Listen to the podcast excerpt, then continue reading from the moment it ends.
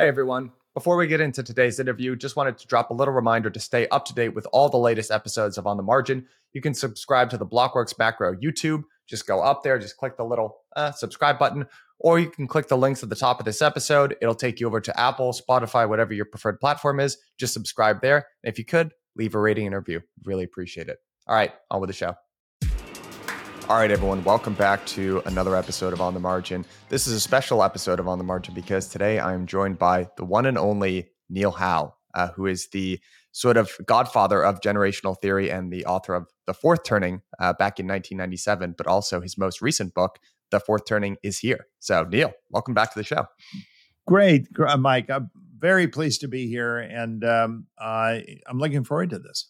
Yeah, me as well. So, I want to, I'm sure many folks will be familiar with your work, but the way that I would like to segment this conversation is for the folks on who are listening today that don't have a great grasp of the framework that you laid out back in uh, 1991 with Generations and 97 with um, uh, the Fourth Turning is like, what? Let's let's just get an overview of your work and this general theory that you laid out, and then I want to spend the second half of our conversation focused on your new piece of work, why you think the Fourth Turning has finally arrived, and kind of create a, a sort of series of guideposts for all of us who are living through this, what we can expect. So, can we just start with kind of the original fourth turning work and however you want to take it, just give us the, the sort of overview and key components?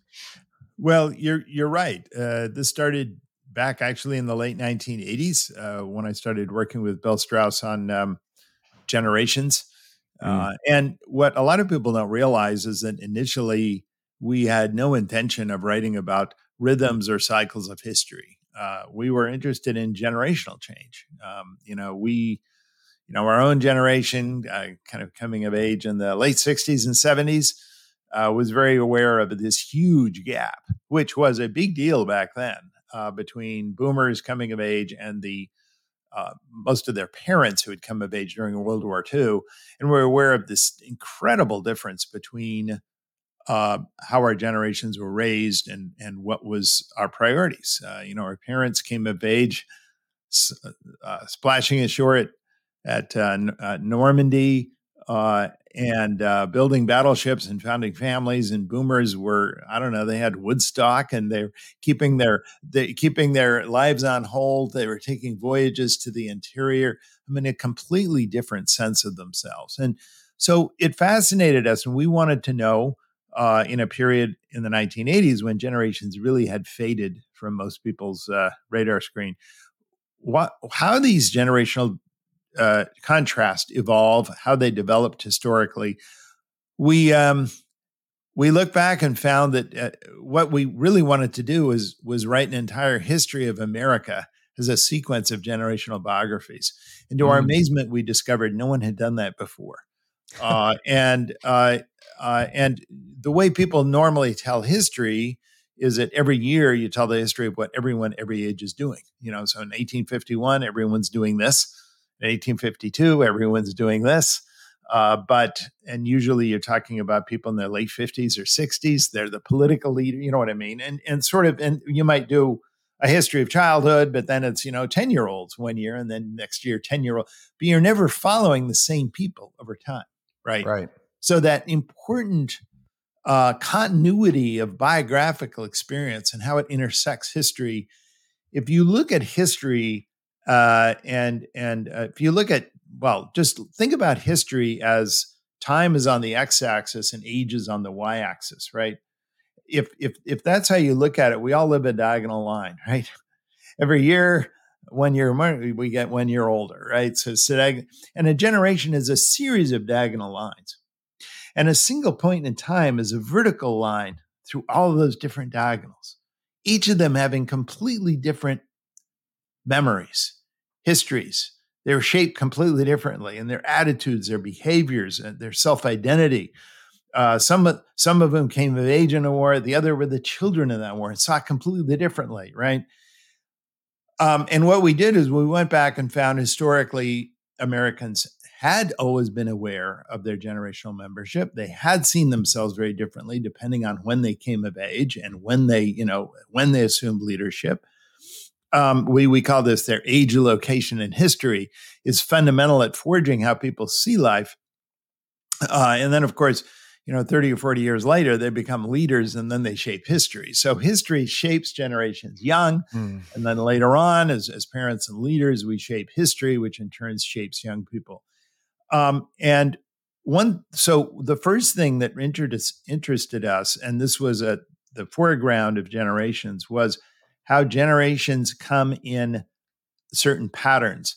And that was our discovery that there was a pattern sequence of generations. If you look at a generation like boomers, you know, protesting against authority, indulgently raised at, a, at an era of plenty, post war era of plenty, rebelling against these strict institutions of their parents, wanting a greater degree of freedom and individualism. Um, and then followed by a generation, which we got to know uh, in the 1990s, uh, Xers, uh, much more pragmatic, cynical, um, not really into so much uh, uh, that kind of utopianism or idealism, uh, much more bottom line oriented. This sequence, um, this sequence, Mike, has happened repeatedly in American history. Uh, this is part of a pattern, and in fact, after the um, after the the Gilded generation or the Xer generation, we typically have a moral panic over children, and suddenly we start raising a more protected generation, right? uh, special, coddled.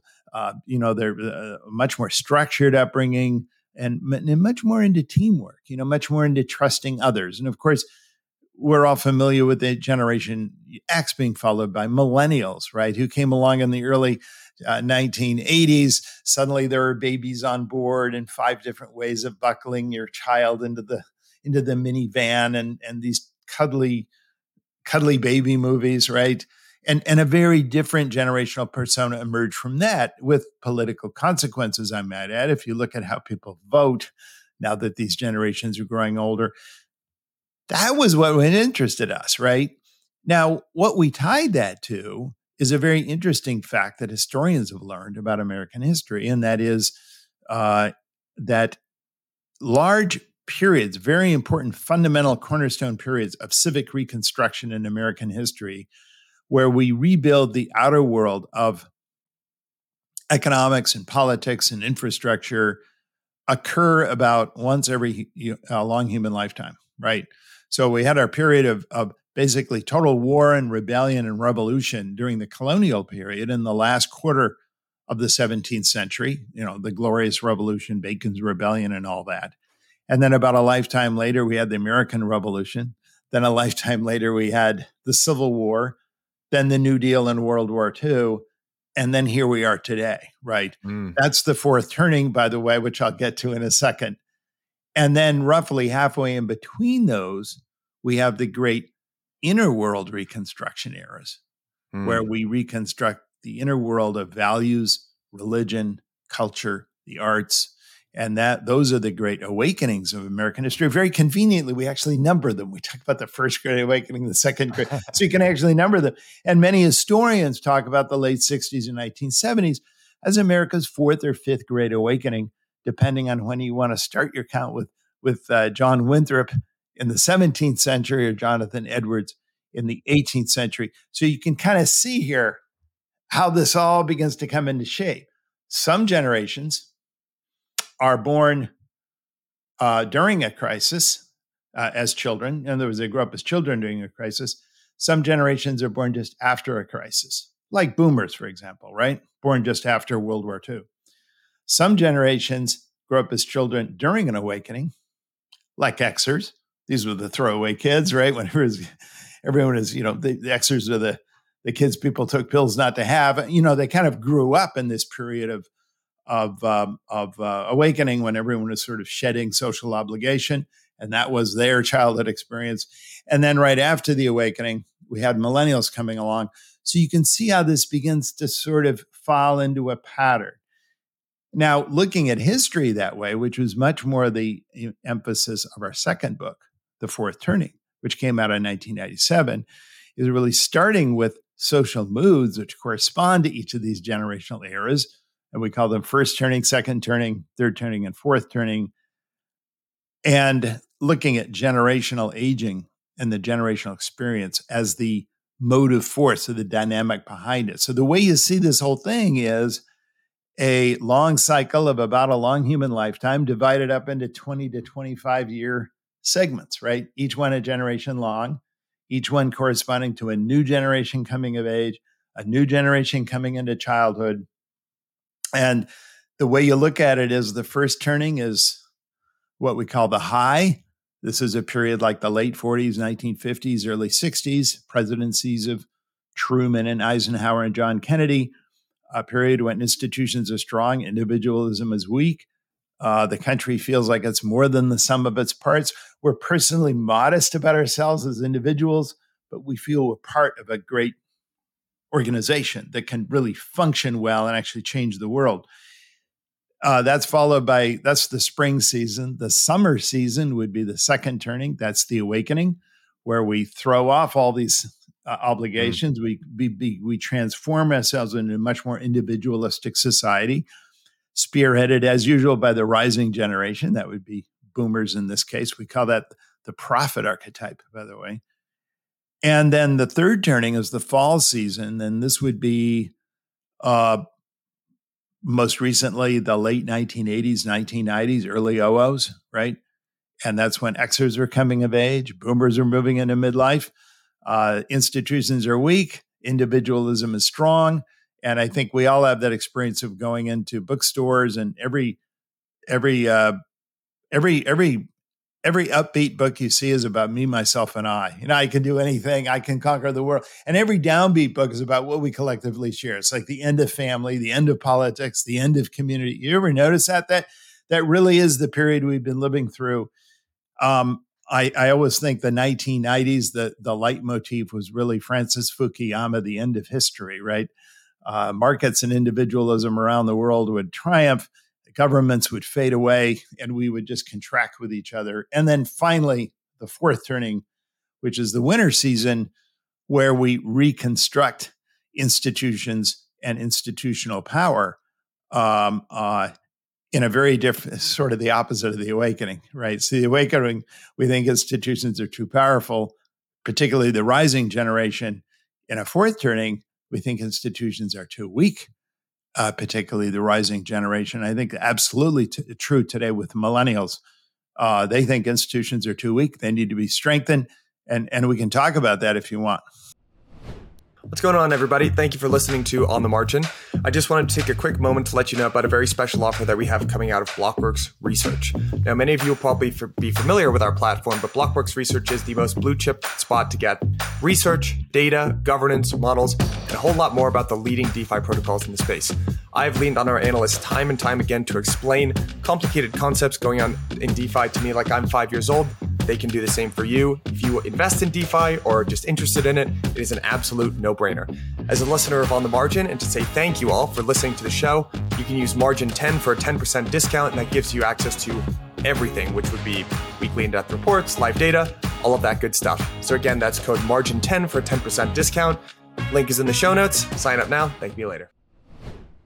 I do. Yeah, that was a really helpful overview. And part of what I, I really just love about your the way that you frame this is, you know, two things, which is I one of the ideas that I always come back to when I think about your your work is just this very simple idea of generational forgetting, which is you can go back. There are various historians over the centuries have sort of noted this idea of, you know, there's sort of a, a connection in between your work with generational theory and this old saying that many people have heard, which is that uh, bad times make for hard men, hard make, men make for good times, good men make for for weak times and uh, you know weak times make for for bad men sort of sort of thing. And there's this idea that you know after every crisis it takes about a full human life cycle right for people just not to remember that. And then there's also this very understandable very logical idea that we all understand which is rebelling against our parents right and our parents ideals and wanting to do our own thing and the idea that that can play out in a somewhat predictable way over grand spans of human history i just find so elegant and beautiful to encapsulate in in one single theory. And the other thing that I really love about it is I always find it very interesting when you approach this from somewhat of a sociological sort of standpoint, a studying of civic dynamics and intergenerational relationships and conflict. But your theory actually dovetails pretty nicely with sort of the Ray Dalio theory of uh, short and long term debt cycles, where there are also these shorter term cycles in terms of financials, but also these longer 80 or 90 year cycles. And what's so interesting about that is that both of you come at it from a different set of logic and and perspective, but you've arrived at a very similar result and described somewhat of a similar process. I mean, what similarities do you see in between the sociological and civic observations that you've made and maybe translating that into some of the broader market theories of of cycles that you know we've talked about on the show. What i try to do is is bring them all together and give them a common governor you know what i mean? Sort of a common timetable or a common um, wellspring right? A common in other words the, this this generational dynamic one of the things about generations and the lifespan is it has a periodicity in it it's called human aging right we have we have phases of life that come at us and each generation is ultimately mortal. It dies out, right? And this actually gives the timing to the cycle. One one problem people have with long-term cycles is why would it have any timing, right? In other words, some long-term, you know, infrastructure cycle or R&D cycle or whatever, you know, K-wave is a good example, right? What gives it its any periodicity? Well, it's the human life cycle that gives it its periodicity. You see what I mean? And and and this we we talk about uh, starting with the K wave. You know, Nikolai Kondratiev was a tragic figure. Uh, he was a um, uh, he had he had the misfortune to discover a cyclic long term cyclical dynamics of of capitalism when he when it was first beginning to be recognized. It had you know two two and a half cycles, you know since since the industrial revolution. Uh, but he was, uh, you know, no one believed in cycles. Who was a true Marxist-Leninist, and, and Stalin had him shipped out to a gulag where he died. Right, but his theories, uh, the broad family of K-wave theories, have become very popular, and I think basically uh, in sort of a, a, a two-cycle format. If you think of a one of these cycles is sort of 45 to 50 years long is basically sort of a you know a b a b on in other words um, uh, first turning being buoyant. The awakening typically is not a buoyant period like the 1970s in America. The third turning being buoyant, the fourth turning again, secular downturn. downturn.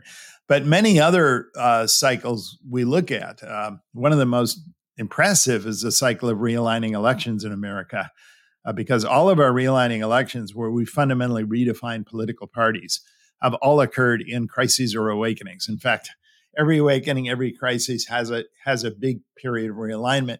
And interestingly enough, uh, uh, interestingly enough, uh, many m- many political uh, political scientists are talking about America's um, uh, sixth or seventh realignment now with the Trump election, right? And what we're now seeing with the realignment of, of politics, particularly around uh, issues of education, where you really can see how, you know, lower income and less demo- less educated Democrats who used to vote for Obama or or even Clinton are now migrating the Republican Party, and more educated suburban people are voting, are you know migrating uh, uh, the other way.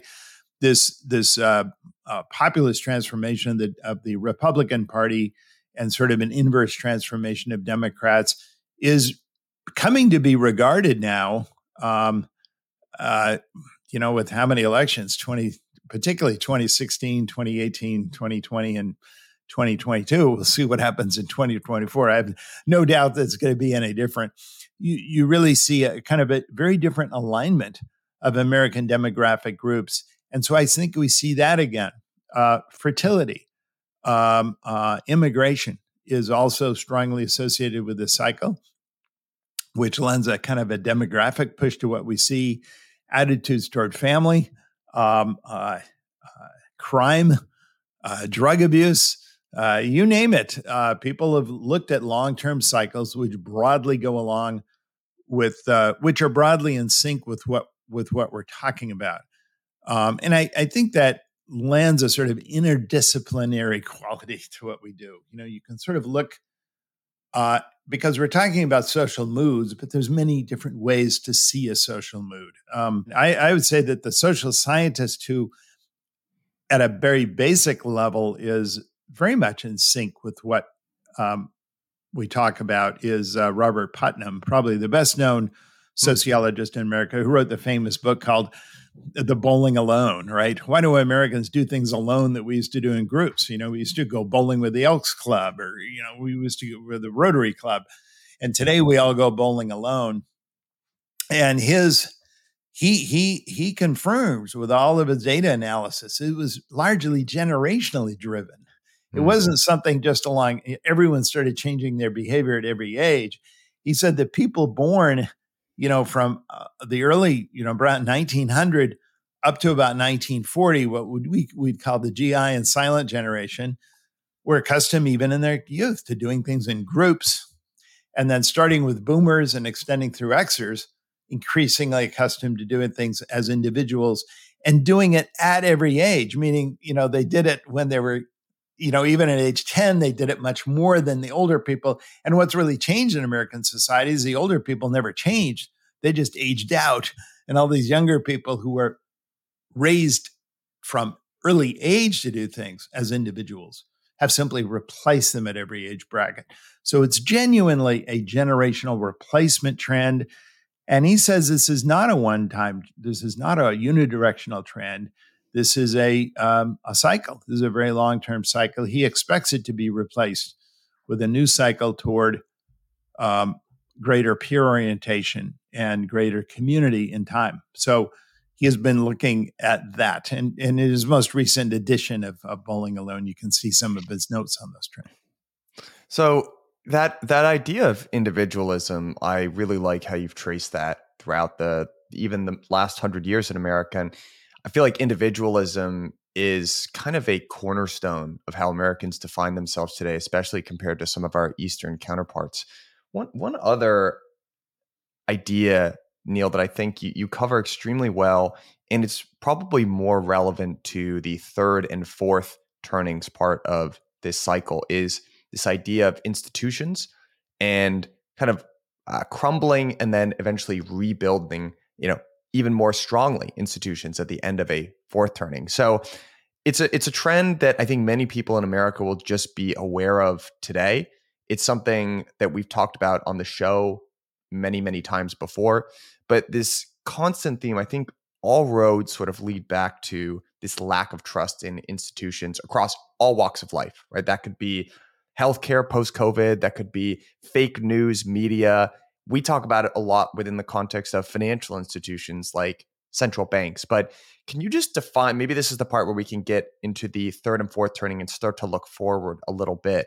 But can you talk about the way that uh, the role that institutions play in this cycle, especially nearer towards the end of the sort of third and fourth turning when they're crumpling?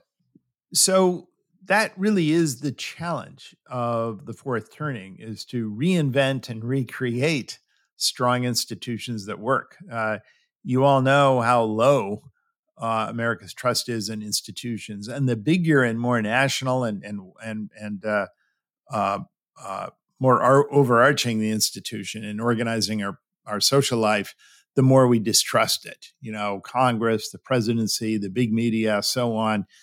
Uh, interestingly, you go down to more sort of local stuff like your local neighborhood, your family, uh, we see plenty of satisfaction, right? Uh, and that's actually interesting, and it's it's a it's a trend we notice in fourth turnings that in the search for community, in the quest to escape loneliness and isolation, uh, and uh, alienation, uh, which again is a quest that's strongest among the rising generation during a fourth turning. Um, we see that today among millennials, right? FOMO being the biggest fear. You don't want to miss out. You want to be connected, right? You you you, you want to be on a social media uh, platform where everyone can see you in real time and check you out, and you know you can you can always have feedback on how you're behaving and whether or not you're fitting in, right? So important for the rising generation. At, at the same age when boomers wanted to you know, tune in, turn out, and drop out, you know, get out of the net, you know, actually go off into their own commune, you know, get away from people, get away from, right? All of that, not to join in. Um, and, and again, I, I want to emphasize that because we talked earlier about how millennials are an order seeking generation, whereas boomers are an order avoiding generation. And that is, one of the biggest complaints that boomers had was after this period of increasing um, um, decline in inequality, right? Uh, uh, uh, wages were becoming more equal, wealth was becoming more equal. A little bit during the 1930s, hugely during the 40s and 50s, and even more, you know, into the 1960s. So that by the late 60s, the American middle class was very, very powerful. And if there's one thing boomers hated, it was the middle class because it was suburbia everywhere. It was um, Pleasant Valley Sunday, charcoal burning everywhere. That was their biggest nightmare. And they wanted to get away from the middle class. They all wanted to be, eh, could we all just be deviants, different strokes for different folks? We go in different directions. Why do we all have to fit in? But you ask millennials, it's it's exactly reversed. If I talk to millennials today about middle class, th- their questions are, "Where is it? Sounds great where do I sign up? I just don't see it anywhere, right? Man, I so and, feel like that. As a millennial, I completely agree with that. But but this is my point: is that you're looking for something that's gravitational, whereas millennial boomers wanted to explode what was gravitational, and still today you find uh, boomers, you know, railing against suburbia, you know, and and railing against group living. Um, so so this is what has this is what has changed. Now, in the process, uh, when you have a completely individuated society, in the process of it, it doesn't happen effortlessly, however, right? If everyone's all used to their individualism, what happens is they start gathering in groups. It's kind of like, um, uh, it's kind of nebulae forming from stars, right? they all sort of gather gather in different they they gravitate into different groups and ultimately they get they gravitate into two groups right? Because any third group needs to join a stronger partner. And and this is what we see and we see two versions of it today. One is geopolitical one is internal to the united states. And one is this enormous division and we see this by the way in every fourth turning between two huge polarized groups of americans. Today we call it blue zone versus red zone but back in the 1930s, it was it was fascists versus communists. And in fact, if, if you would talk to anyone on the, the, the popular front left in the 1930s, you know, they called the 1930s the fascist decade. And of course, any Republican called it the red decade. But it was the same division in America. And you look at what happened in uh, obviously the 1850s, setting up to the Civil War, it was, uh, you know, Southrons versus northern abolitionists, and it's the same gravitational forces occurring. If obviously Whigs against Tories, you know, back in the, the 1760s, 1770s, but but and again, so this is common. This this gravitating into two polarized groups. And the same thing is going on geopolitically, right? New contenders, an old order, an old concert of nations that seems exhausted, sclerotic, dysfunctional with new upstarts, right? Wanting to challenge the order. And it's in the fourth turning that uh, through a process that usually includes organized conflict, uh, one side wins and another side loses, you know, quite frankly. And, and looking at how that process plays out, particularly how it can go on a knife edge between internal versus external conflict the the 1930s and early 40s is a great example of that because if you had gone into America back in say 1937 and had asked a typical American, it just told them there's going to be a big conflict in a few years. What's it going to be about?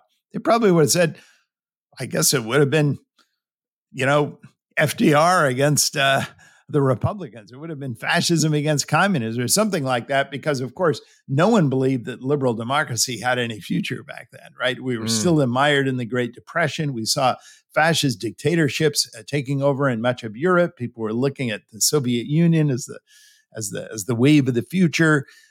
Um, and many of the best and brightest um, of the greatest generation, the young people at that time, the, the we later called them the GI generation, obviously, for what they later went through. But many of them were joining the Communist Party. I mean, many of them were socialists. Many of them, yeah, followed orders from the Comintern, right? Moscow.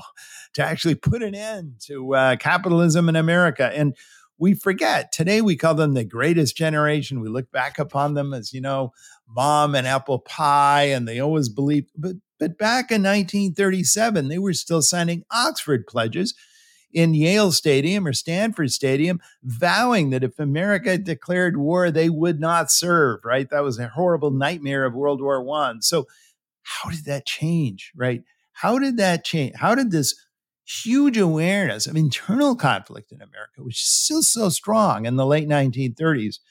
Um, and I just remind people that even in the spring of 1940, we were still in the Great Depression. That's when long-term bonds hit its low point. Not until not until the spring of 1940, we were still had deflation. We still had double-digit unemployment, uh, and nearly all Americans said, even despite years and years of New Deal programs, we were still in the Great Depression what turned that around into suddenly a very different, right, kind of conflict between us versus them? That is a fascinating story. And actually, uh, looking looking at this historically and looking how that happens during the American Revolution, during the American Civil War, and, and so on, and earlier fourth turnings is actually part of the story I tell in the book. Uh, because it has important implications for how we look into the future today. But one thing is clear is that by the end of this period, by the end of this fourth turning, which we expect to end sometime in the early 2030s, um, we will have, under dint of national, you know, public mobilization, a sense of national urgency, um, and and probably just looking at the historical record, conflict we will come out with greatly strengthened uh, national institutional life. Indeed, we will come out with if if our fourth turning this is like any of our earlier fourth turning with a completely new, rejuvenated sense of what the American public represents, and a huge new commitment by Americans to that republic. You know, and uh, to to to the nation and the republic for which it stands, and you know all all of the stuff that goes along with this. This has happened every time. And why is it? And this is a question we can explore. Why is it that our nation does its most fundamental reconstruction of its civic institutions at these periods of crises, right? At these periods when the near term future seems so in doubt, is exactly when we reconstruct our long-term institutions, right, for how we're going to function into the future. That's actually one of the great paradoxes I point out. If you ask most people, you know, if if if if there's a what what's the best time for us to actually reconfigure all of our institutions so they work again? You know what I mean? Because everyone's dissatisfied. No one believes the federal government works anymore. Most of it's you know, the Congress hardly does anything anymore. You have a president trying to do things with executive order and complete dysfunction in this country, right? But if you ask most Americans, when should we really reconfigure the whole system? Most of them would say, oh, at a time of peace and prosperity. You know, when we got surpluses, there's not a recession on the right, then we could do it. Then we could plan it right. Here's the thing it never happens that way in history. Hey, everyone. We'll get back to the show in a minute, but just wanted to let you know that we've got our permissionless conference coming up. This is the one that we do with Bankless. It is the biggest and best conference in DeFi. It's going to be in Austin, Texas this year, September 11th through the 13th. Now, you've heard me say this many times on our show before, but the time to be bearish on crypto was 18 months ago when the Fed began raising rates. Since then, our entire market is down more than 50%. We've had all this bad news. In the last two weeks, we had BlackRock and a whole slew of other institutional invest- investors file for a Bitcoin ETF. This space is not going anywhere. So if you're interested in investing in the space at all, I highly recommend that you attend this conference. The other thing, and I've said this before as well, bear market conferences are the best ones. In the bull market, you have all this retail, all this noise. Now you only have the people that are really here building great products. This one is worth your time 100%. And since you are such good listeners to On Margin, which I really appreciate, giving you all a special 30% discount code. It is Margin30. Now you can access that by clicking the link in the bottom of the show notes. So you can see my fingers pointing down, click that link. Because you are a listener of On the Margin, you get 30% off to the conference. Again, the code is Margin30. We'll see y'all there. Not how it works. Not how it works. You know what? I've actually I heard you describe this before, Neil, and I'm glad you brought this up because uh, that I don't think happens on a macro structure, but even on a micro structure. And I think the logical reason to belie that point is when things are good, why would you want to fix something that isn't broken? But when things already aren't working, it's a great excuse. It's almost cloud cover to change it all because exactly. something's clearly not broken here. So we might as well take the risk to just change exactly. it. So I want to, you're really getting at for me the crux of the question here, the us versus them that tends to herald in the conflict that fourth turnings are associated with. And maybe it's the Reds versus the Blues, and there's an internal sense of conflict. But the other conflict that I feel has a really strong gravitational force, it's sort of the supermassive black hole that sits at the galaxy of politics today. It's the great power competition of the United States versus China. And to use your exact example back in the, the 30s, right? There was there were the fascists and there were the communists. And many people forget speaking of those who have seen Oppenheimer, you know, there was a very strong presence of communists in the United States. There were a lot of sympathizers of the Soviets, and it complicated our relationships among the Allied nations. But what that transformed into was an inter, like a uh, international conflict that solved the internal conflict within the U.S. And come on, I just can't help but look at the comparison between what's going on in the U.S. and China today. So, do you agree with that comparison, and how do you see it playing out?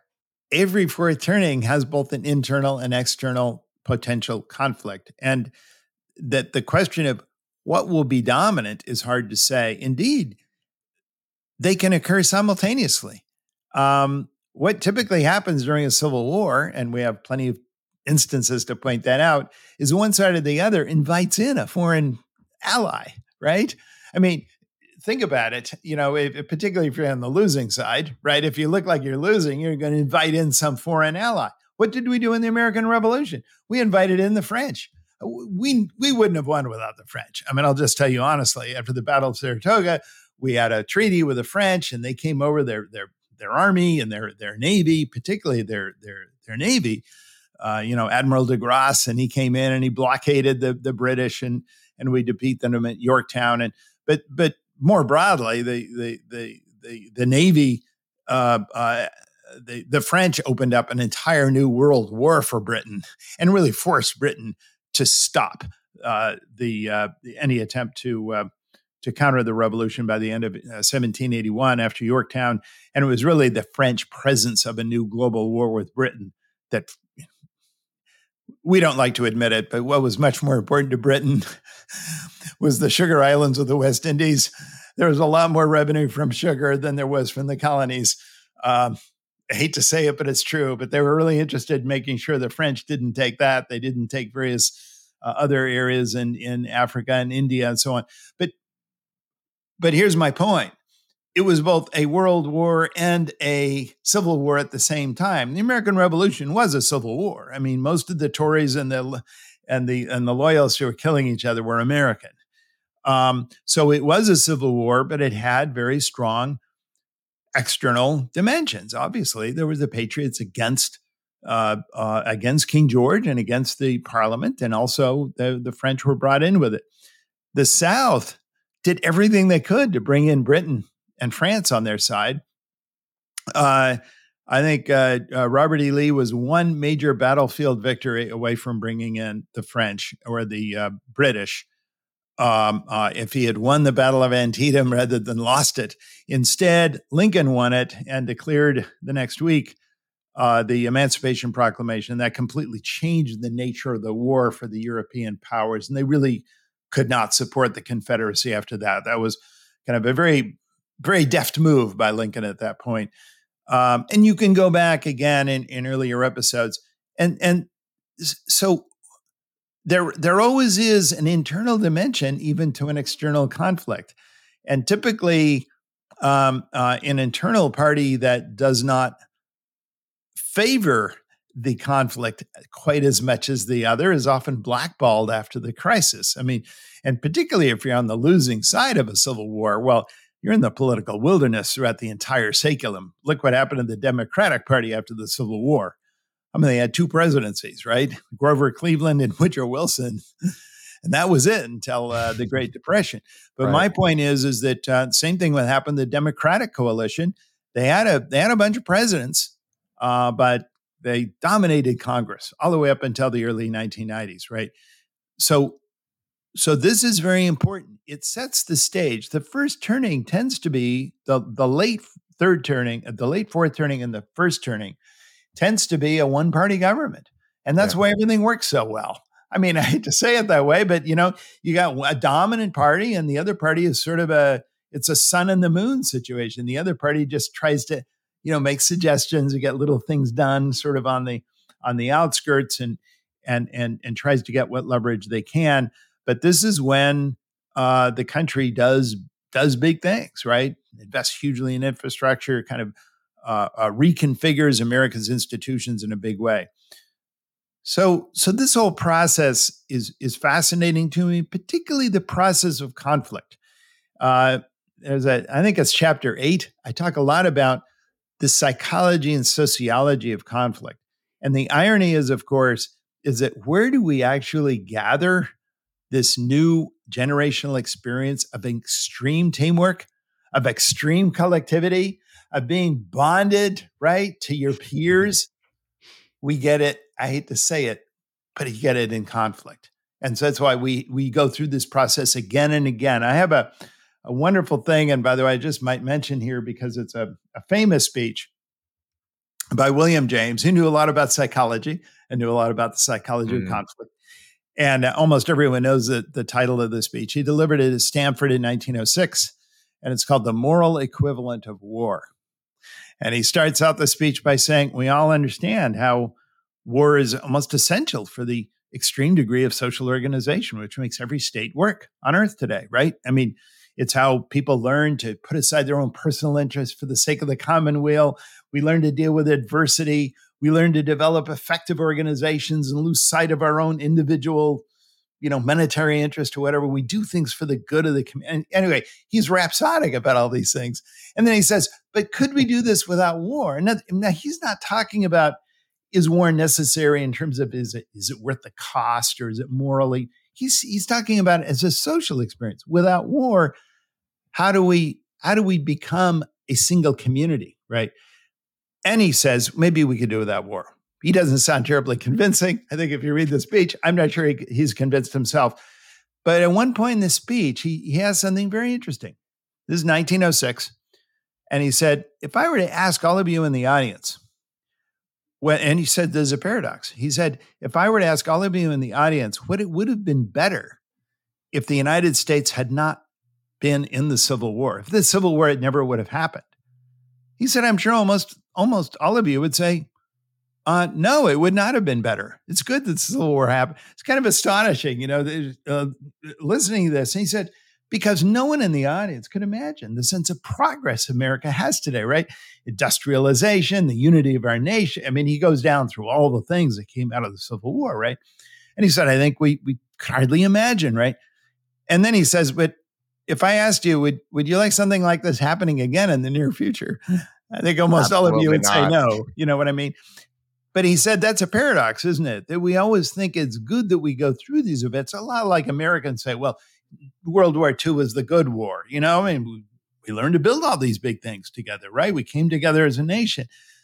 But if you want to do it again, no, almost always says, no, I don't want to do it again. But I think it's, it's something very similar to people in their personal lives. I mean, if I were to, if I were to ask you, um, if I were to ask you, Mike, well, imagine and we we've all had experiences like that.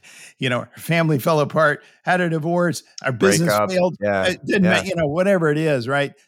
Would you have rather that had never happened? And most people on reflection will say, no, actually, no. You know, it actually I came out a stronger person. I explored places and I discovered powers about myself that I never would have known had I not been through that, right?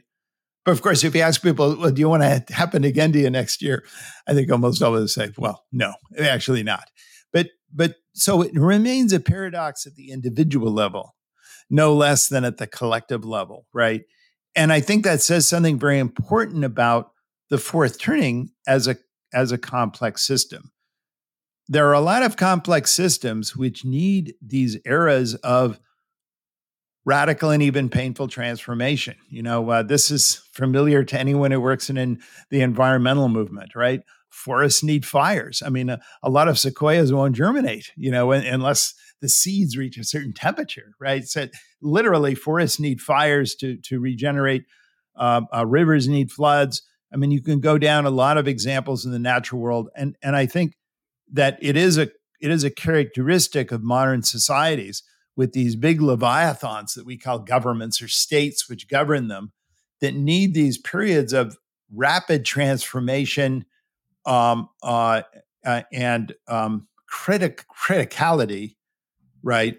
Uh, with with the with the urgent threat of national survival for these institutions to rejuvenate themselves and tip the playing field once again to to to the young and and to the future, as opposed to what it is now is is all tipped to the old and and to the past, um, and and also to um, to ensure a new sense of equality, a new sense of social equality, which the rising generation can then enjoy once again. Yeah. You know what, Neil? I think that's a really actually a perfect place to just end it with actually a note of optimism there because despite the fact that no one wants to go through conflict and look, I'm not going to get on this podcast and say I, I, would hope for an outcome like World War II again. I think most people, upon reflection, I, I love the analogy to your personal life and just think about, you know, experiences that felt particularly trying or difficult or stressful or push you out of your comfort zone at the time you know sort of what what came next and i, I just again at the want to be perfectly clear i'm not advocating for a scenario of no. war or something like that but you, you, clearly see where conflict belongs in the generational sort of turnings here and neil you also i, I want to give you a sense because you've you've inspired so many people with your work um, and really i think formalized a, a sort of deep sense of truths that i think a lot of people have sensed and you just recently wrote your book. I'll give you a little uh, chill here, and it's been at the top of the New York Times bestseller for the last uh, three weeks. And I'm sure probably folks will n- just give, give folks the best way if they want to find out more about your work or take a look at the book. What's the best way to to do that? Well, the, the you know the, the book you can buy anywhere. Uh, uh, you know, Kindle or hard copy or whatever. Uh, the the audio version I actually did myself. So uh, ah, it's uh, it's yeah, that was a long haul in the studio, but uh, it is by by yours truly.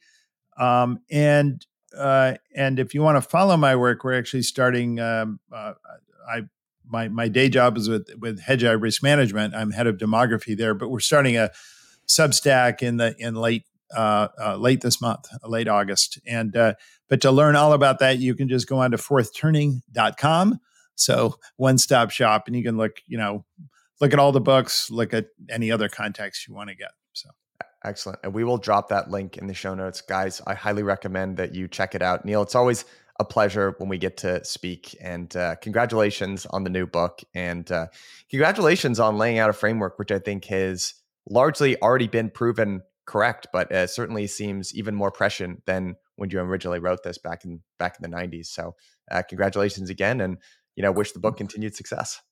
Great. Thank, thank you so much for having me on. This was this was great. I appreciate it. Thanks, Neil.